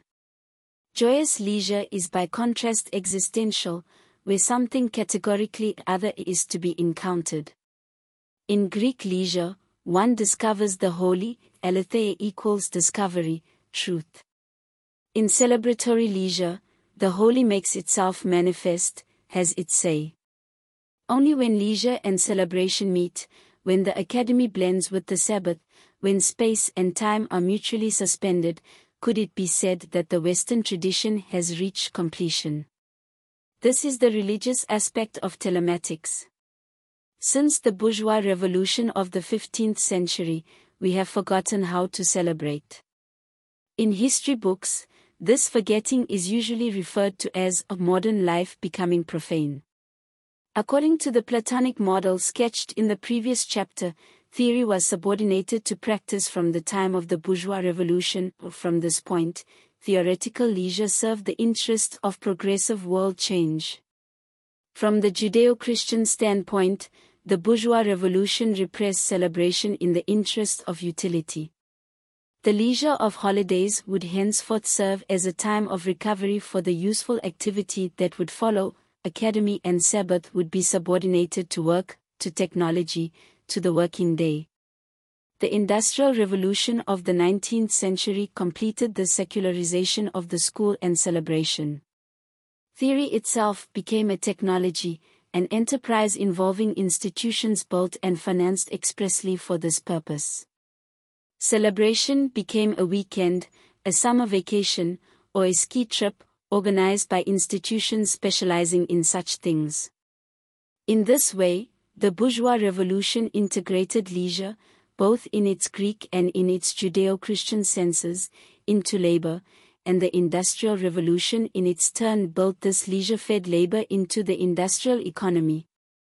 In an odd way, the automation revolution we are now experiencing exposes this integration of leisure into labor and the following integration of labor into the economy for it shows that a degraded and secularized leisure is swelling up inside labor and that as labor is digested by the economy, the whole industrial economy blows up like a soap bubble. This is why the current problem of leisure activity, unemployment, and free time is first and foremost an economic problem. It puts industry and industriousness into question. From the standpoint of industry, the problem of increasing leisure presents a political problem. For thanks to automation, leisure is no longer the root of all evil but, on the contrary, the reward for all virtue. A leisure that gains the upper hand represents the antithesis of business and, furthermore, the antithesis of bourgeois values. But both the economic and the political view of work displaced by leisure deflect attention from the actual problem that we don't know how to be idle, we don't know how to celebrate. Our incapacity to celebrate can be observed in the way we use the word idle. We use it in passing, with a dismissive gesture, for example, when we say it's idle to speculate about something. Idle clearly means pointless. But the ancient Greeks knew that pointless is a synonym for pure. They knew that philosophy depends on idle speculation about something. And the ancient Jews kept the Sabbath holy expressly to keep it distinct from the working day, to be able to speculate idly about holy texts for that length of time. For both these pre-bourgeois traditions, idle is an expression for the human capacity to rise above the purposeful. It is a celebratory expression. And unless we can remember the meaning of the word, we will remain incapable of recognizing unemployment as a blessing. One way of remembering is to observe the difference between human and animal gestures. Human beings do make purposeful, economic, gestures, like any other animal, they reach for things to eat and things with which to copulate, and they hold dangerous things at bay. But purposeless, useless, anti-economic, celebratory gestures may be observed as well. Children play with inedible, infertile, harmless pebbles, for example, they play theoretically. It says something about our obliviousness of the sacred status of leisure that we interpret such games as utilitarian and say, for example, that a useful object such as a stone knife, a culture of use, arose from such a pebble game. In this way, we lose sight of the cultural centrality of uselessness and leisure, the festive and theoretical, that is to say, art and theoretical science. A phenomenology of human gestures can remind us that humans are festive beings, religious in the Judeo Christian sense. This is basically the message of the religious tradition, to remind us of the purposelessness, the festivity of human life. But we have become deaf to this message, unless, perhaps, it comes to us through the filter of a more accessible discourse, for example, through Kierkegaard. His work goes to some length to show the power of a religious life, a life before God, without purpose, over ethical life, a purposeful life in politics and commerce. One of the basic themes of this essay is that we now have a new and unexpected method of regaining Kierkegaard's insight into religious life. That is telematics, which permits us to recognize ourselves in others through images festively, leisurely, without purpose. It therefore seems completely wrong of me to wonder to what purpose people will make images in the future. Such a question is typical of pre-telematic, historical, purpose-bound thinking.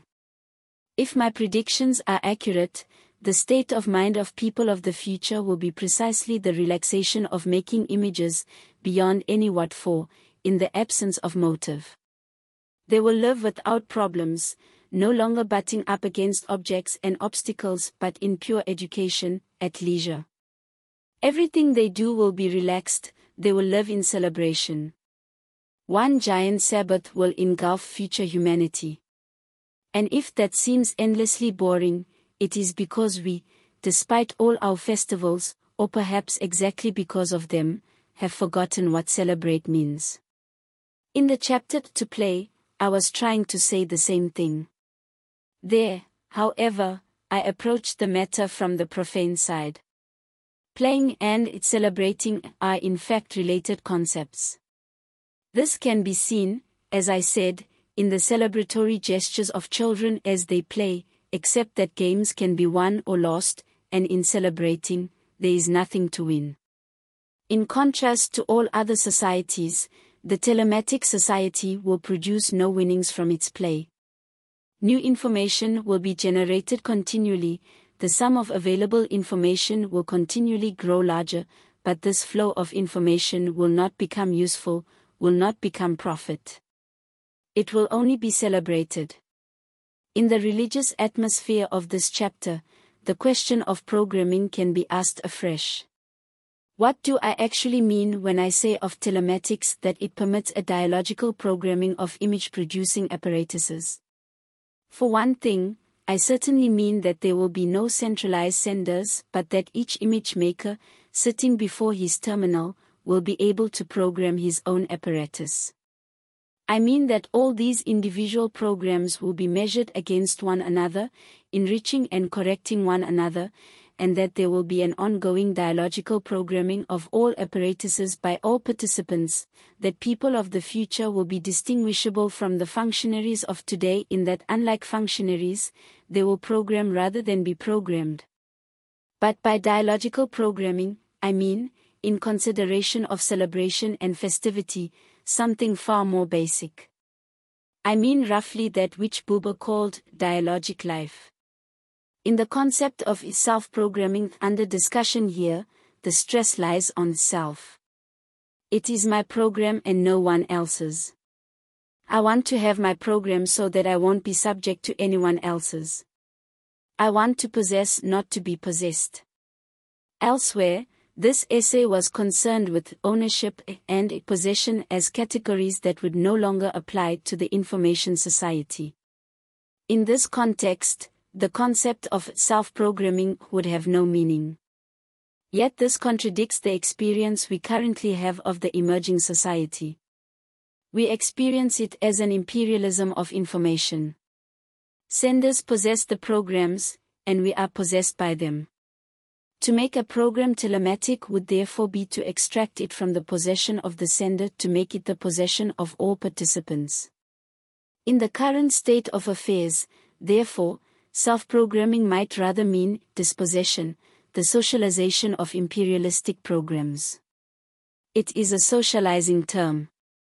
Once the telematic society really arrives, however, the concept self-program won't be able to sustain this meaning. Once the centralized senders are gone, dispossession will no longer be relevant. Only dialogical programming will be relevant. Then there will be no point in having one's own program so that it cannot be displaced by another's. On the contrary, the point will be to have other programs, programs of others, to be able to change them, to suggest them to others. So when there really is a telematic society, rather than our own programs, we will be discussing alternative programs, a neologism that strikes me as characteristic of telematic society. These considerations bring us to the paired concepts of my own and another's, concepts that carry a heavy load. To try to unburden it, as Heidegger did in Identity and Difference and as the debate between Sartre and Foucault tried to do, is to recognize the reversibility of the terms. One's own is what is not another's. To identify A equals A is to define difference in relation to another A equals A. Understanding this, not only logically but existentially, breaks open the shell that encapsulates me, what is uniquely mine, what I possess, leaving an open view of what is absolutely other. I then become something that is the other of the absolute other. Judaism forbade the making of images, and Christianity and Islam, each in its own way, have followed the same path. This is because images made by human beings obscure the true image. The true image is any human face. It is the image of the absolute other, the likeness of God. Each human being is, for me, the likeness of God, and I am the likeness of God for all others. Therefore each human being is the other for me, and I am the other for all human beings, an image of the absolute other, God. Because each person is for me the true image of the absolute other, he is the only image, the only way I can or should conceive of God. All other images I make of God or anything else are false images and so forbidden. Every single person is my only medium to God, and I can only come to God if I go to Him through the other, each other one. All other media, all other images, representations, and ideas, are false media. They are idolatrous. The only true love of God is love of another, human love. So, thou shalt love thy God, the absolute other, with all thy heart, and all thy soul, and everything that thou hast is synonymous with love thy neighbor, another. Dot. All pre-telematic images, from Lascaux to video, are discursive, broadcast images, projected against the other, obscuring his face. They are forbidden. They lead the wrong way, away from God.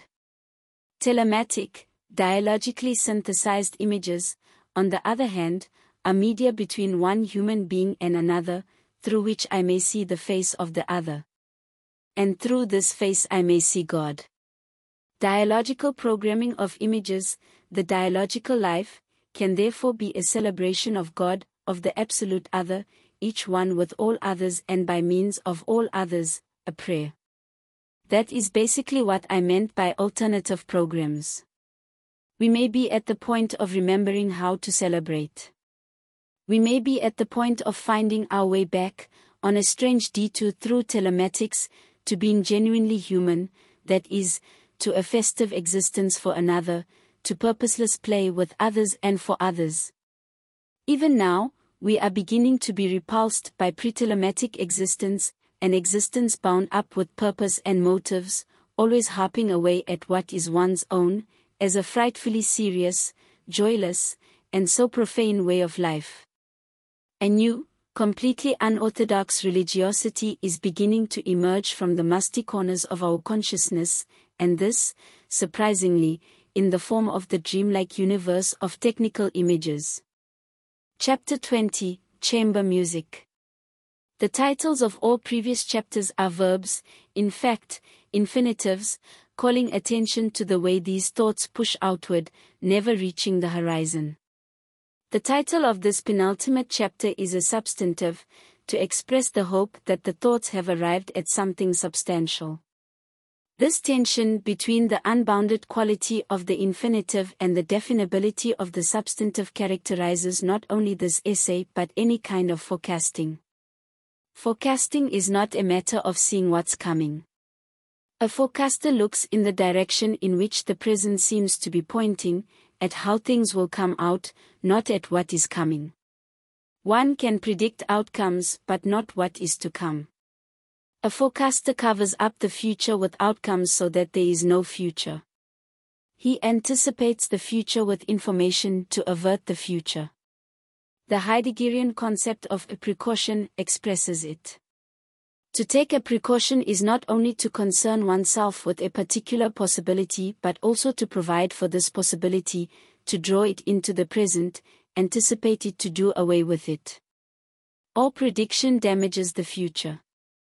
This can be observed on computer screens.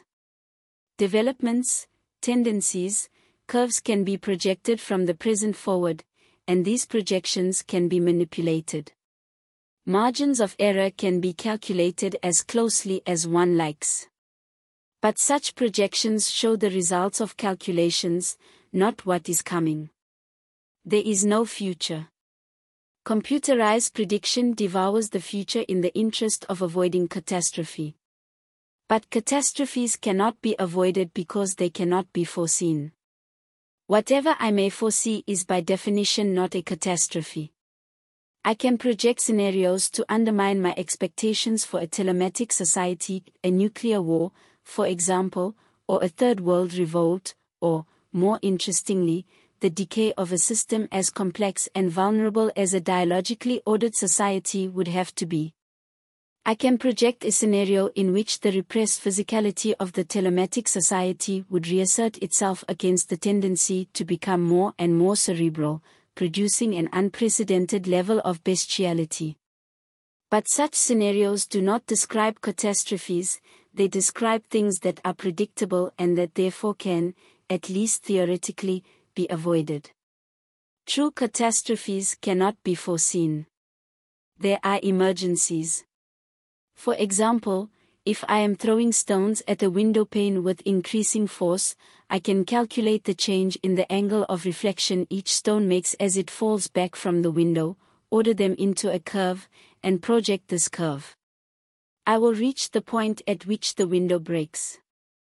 That is a true catastrophe, for I cannot extend my curve to predict the trajectory of the stone on the other side of the window.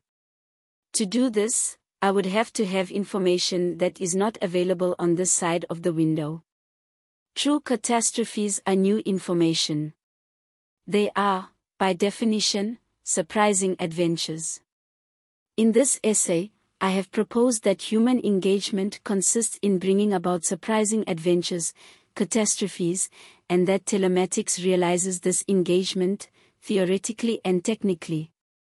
Telematic society is, then, a structure for realizing catastrophes. Therefore any attempt to predict it, as I have done here, is contradictory and self-referential, Ouroboros, the snake that swallows its own tail. There is also another reason that what I tried to do here was impossible. I took certain contemporary tendencies as my starting points, for example, the tendency of technical images to become more and more immediate and to repress text, or the tendency of images to become electronic or the tendency of apparatuses to become smaller and cheaper and to penetrate into the smaller spaces. I did not invent these tendencies, I discovered them. But an infinity of tendencies stream from every phenomenon, surrounding it with a cloud of futures. That is exactly what makes a phenomenon concrete, that it is a core surrounded by innumerable possibilities. I selected several of these possibilities and neglected all the others, using probability as my criterion, the neglected possibilities seemed improbable. But this criterion contradicts everything this essay has tried to say, that we are interested in precisely what is improbable. And so to the extent this essay predicts anything, it contradicts its own premises. And yet both are impossible, to predict and not to predict. This is one of the contradictions that characterizes human existence, and what I've tried to say here acknowledges this contradiction. In other words, telematic society, as I foresee it here, is not what is approaching but what we worry about because it is emerging from us. This is not the music of the future but rather a critique of the present. The scenario, the fable, I propose here is this people will sit in separate cells, playing with their fingertips on keyboards, staring at tiny screens, receiving, changing, and sending images. Behind their backs, robots will bring them things to maintain and reproduce their derelict bodies.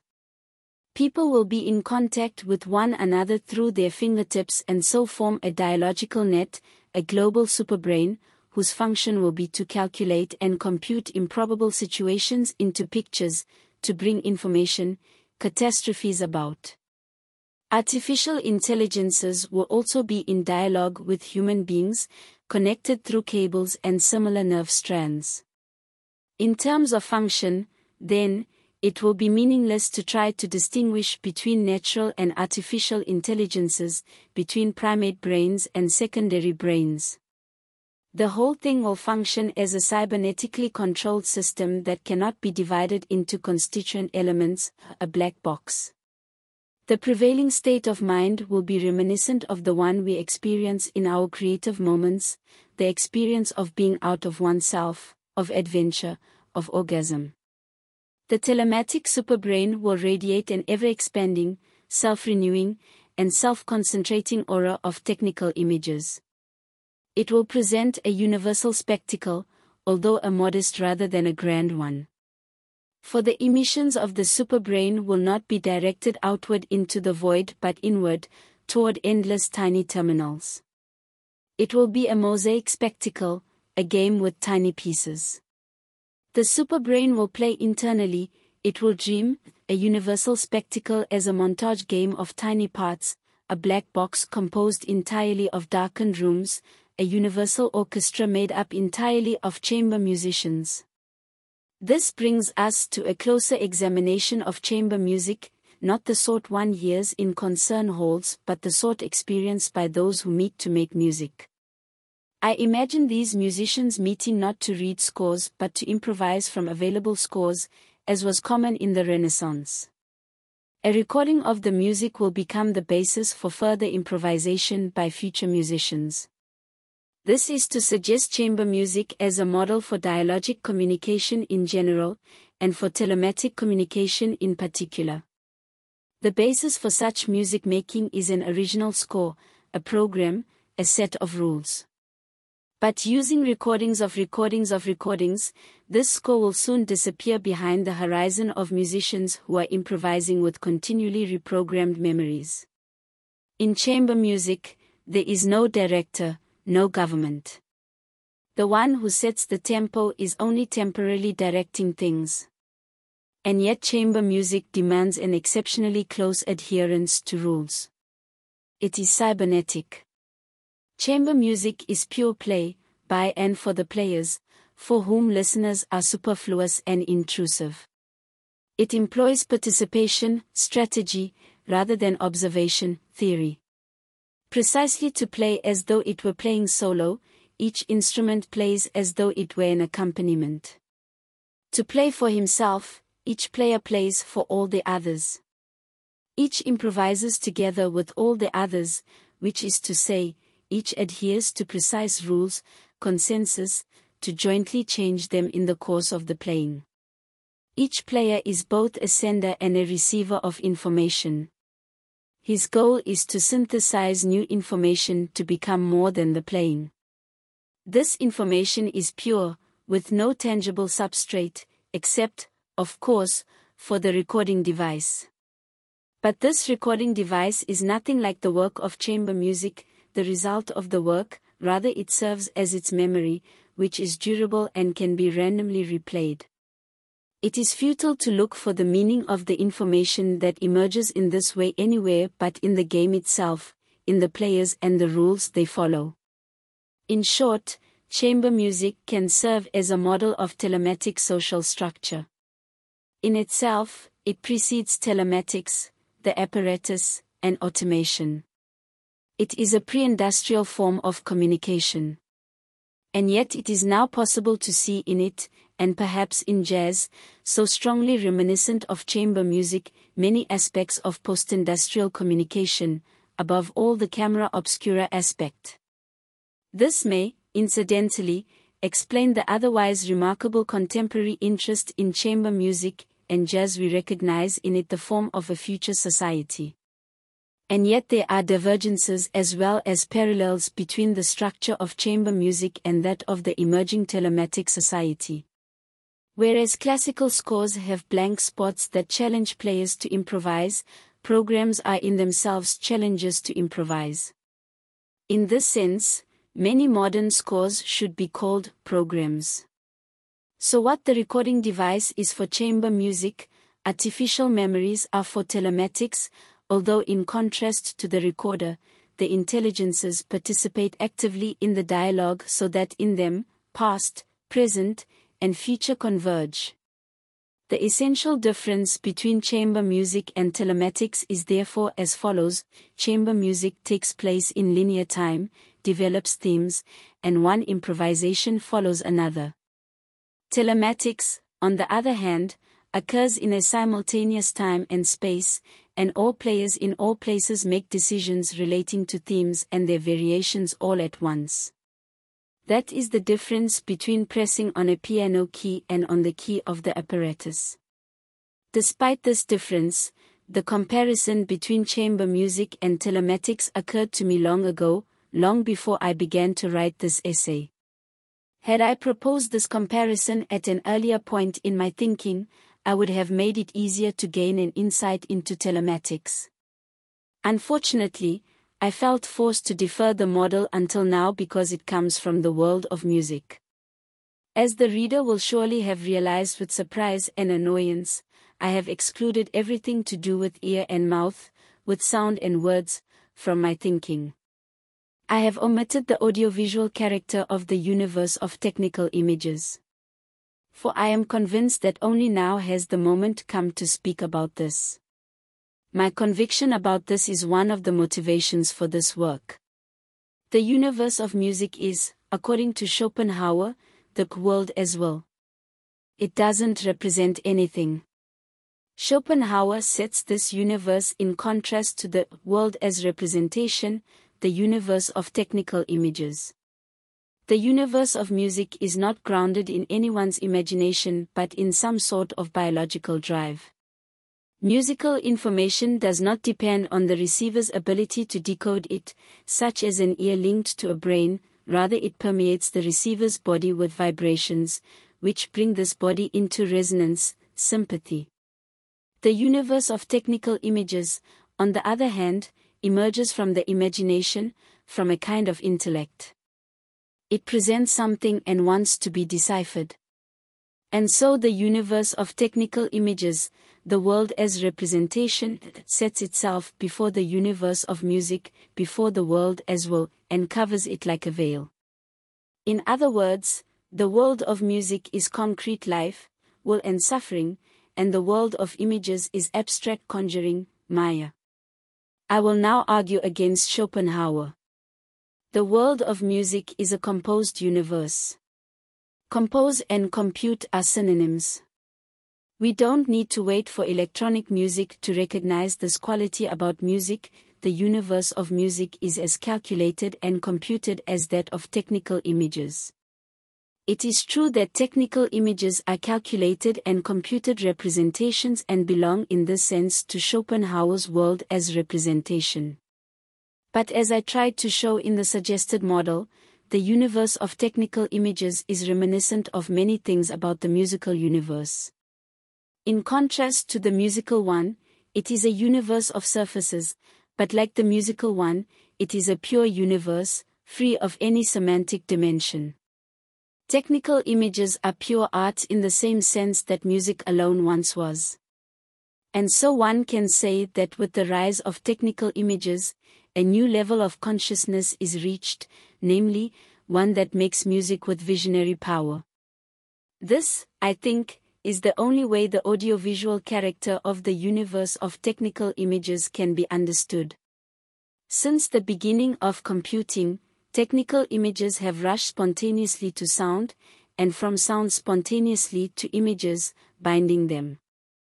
To look at it another way, all pre-technical images and all pre-technical music could be understood as aspiring to technical sounding images, making the technical image the first instance of music becoming an image and an image becoming music.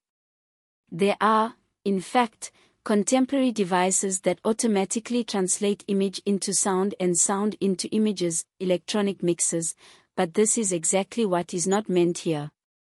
In a sounding image, the image does not mix with music, rather both are raised to a new level, the audiovisual, which could not realize its meaning until now because of its grounding in earlier levels. Contemporary approaches to making music pictorial and pictures musical have had a long preparation. They can be seen, for example, in so-called abstract painting and in the scores of newer musical compositions. But only synthesized images are really conceived musically and made musical with visualizing power. It will become pointless to try to distinguish between music and so-called visual arts because everyone will be a composer, will make images. The universe of technical images can be seen as a universe of musical vision. This essay is an argument in support of this proposition. Once they have both become electronic, visual and acoustic technologies will no longer be separable. It is almost sad to watch an inherited division between visual and sound arts prevent so-called computer artists from letting their images be audible. This cannot be compared to the resistance film producers showed toward sound film after the First World War, however. At that point, there was still a real technical boundary between image and music, between the world as representation and the world as will. Today this boundary exists only in the thinking of producers working with obsolete categories.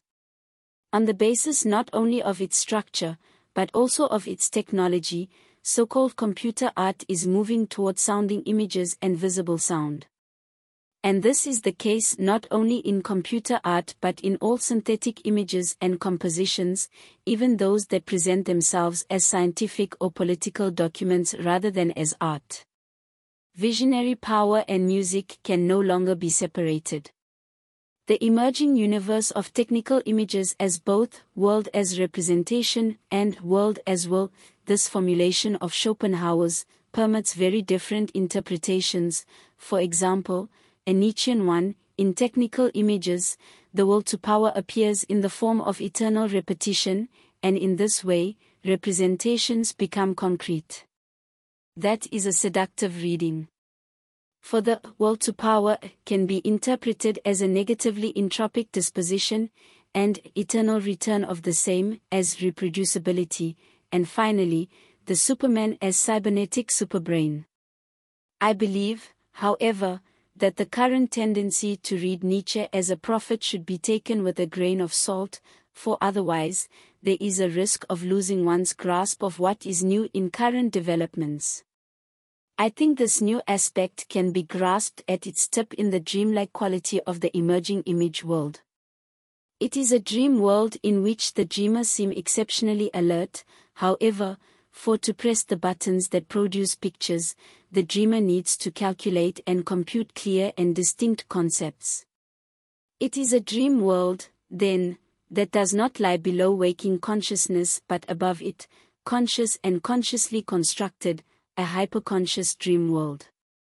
It will therefore be pointless to try to interpret dreams, they will mean nothing beyond themselves, and they will be tangible, a world of pure art, of play for its own sake. Ludus imaginis, play of the image, as ludus tonalis, play of sound, and the emerging consciousness of the power to imagine as that of Homo ludens, man the playful. What this essay has tried to do is to relate a fable. It narrates a fabulous universe, that of technical images, a fabulous society, that of cybernetic dialogue, a fabulous consciousness, that of making music with the power of imagination. It narrates the story with consummate hope and at the same time with fear and trembling. For this fable is a catastrophe about to break out of its shell. And we are that shell. De te fabula narratur, the story is about you. Summary These thoughts have followed a twisting path through a thicket of problems. Someone following it may have a feeling of being led about by the nose. It would have been easy to smooth the way, to cut a motorway straight across the thicket of problems, as has been done in the Amazon. But I have some experience with driving, and with the Amazon. Nothing is more boring than a motorway. It is the bends around the problems that make a journey worthwhile. They offer perspectives on the problems. At the end of this work, an overview is nevertheless appropriate. I will therefore survey the ground that has been covered from a helicopter. Let it be noted, in the meantime, that the Alps are photogenic seen from above, but only by climbing can one experience them. This essay consists of 20 chapters, that is, 20 problems have been selected from the countless ones that proliferate as the future of technical images approaches. The problems are as follows. 1. To abstract, what are technical images? They differ from all other previous images, and not only because they are made by technical apparatuses, as we mistakenly say. In fact, quite the opposite is true, apparatuses alone may make them because they arise from another level of consciousness, more abstract than that of any previous images. 2. To imagine, from what level of consciousness did earlier pictures arise? From that ancient level at which human beings first stepped back from their surroundings to observe and to depict, that is to say, from a prehistoric level. 3. To make concrete, and from what level of consciousness do technical images arise? That level at which we emerge when the world around us and even our own consciousness disintegrates into particles that need to be calculated and composed, which is to say, condensed into images, that is, a visionary level of consciousness. 4. To touch, but these particles are, after all invisible, incomprehensible, and imperceptible. How can we turn them into images?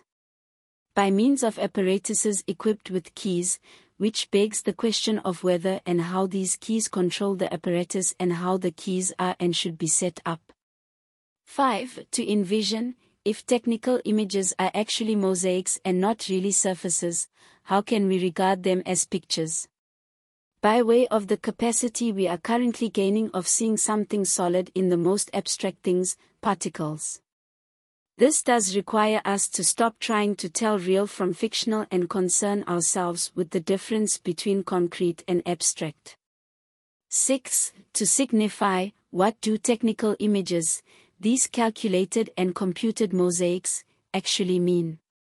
They are models that give form to a world and a consciousness that has disintegrated, they are meant to inform that world. Their vector of signification is therefore the reverse of that of earlier images, they don't receive their meaning from outside but rather project meaning outward. They lend meaning to the absurd. 7. To interact, how do technical images function as models? They function by means of feedback between themselves and their receivers. People pattern their behavior according to the images, and the images pick up on their behavior to function better and better as models. This feedback is a short circuit that threatens to tip us into entropic decline and to exhaust all history. 8. To scatter, what does a society so fully in the thrall of images look like?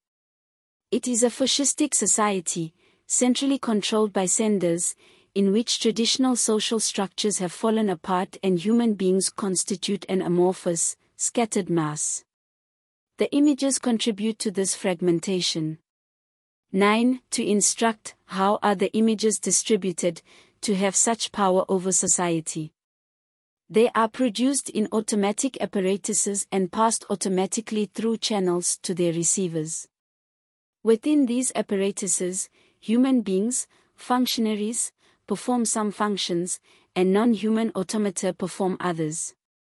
Functionaries make up the greater part of the society. It is a totalitarianism of the apparatus. 10. To discuss, is it possible to reorganize the image's fascistic, totalitarian circuitry? Yes, telematics could make it possible. It is a technology of dialogue, and if the images circulated dialogically, totalitarianism would give way to a democratic structure. 11. To play, how can we make images dialogically? Dialogue is an exchange of information that generates new information. It is negatively entropic. Telematics is a game strategy with the goal of steering dialogue toward the production of new information, above all images.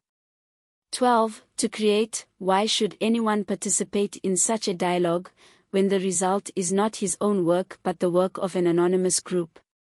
People will be drawn in by a desire to play, by the intoxication of creative play.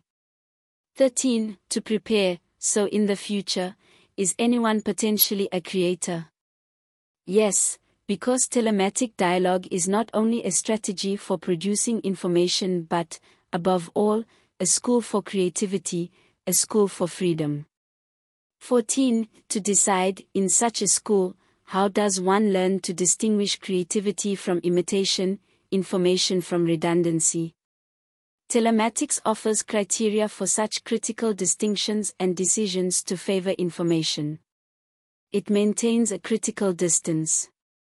15. To govern, what would a society in which everyone was creator and critic look like?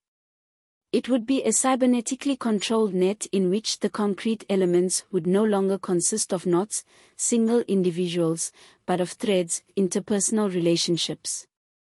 Along with this dissolution of the I into the we uh, would come the dissolution of space and time into global simultaneity. It would be a society of simultaneous consensual decisions, a kind of global brain.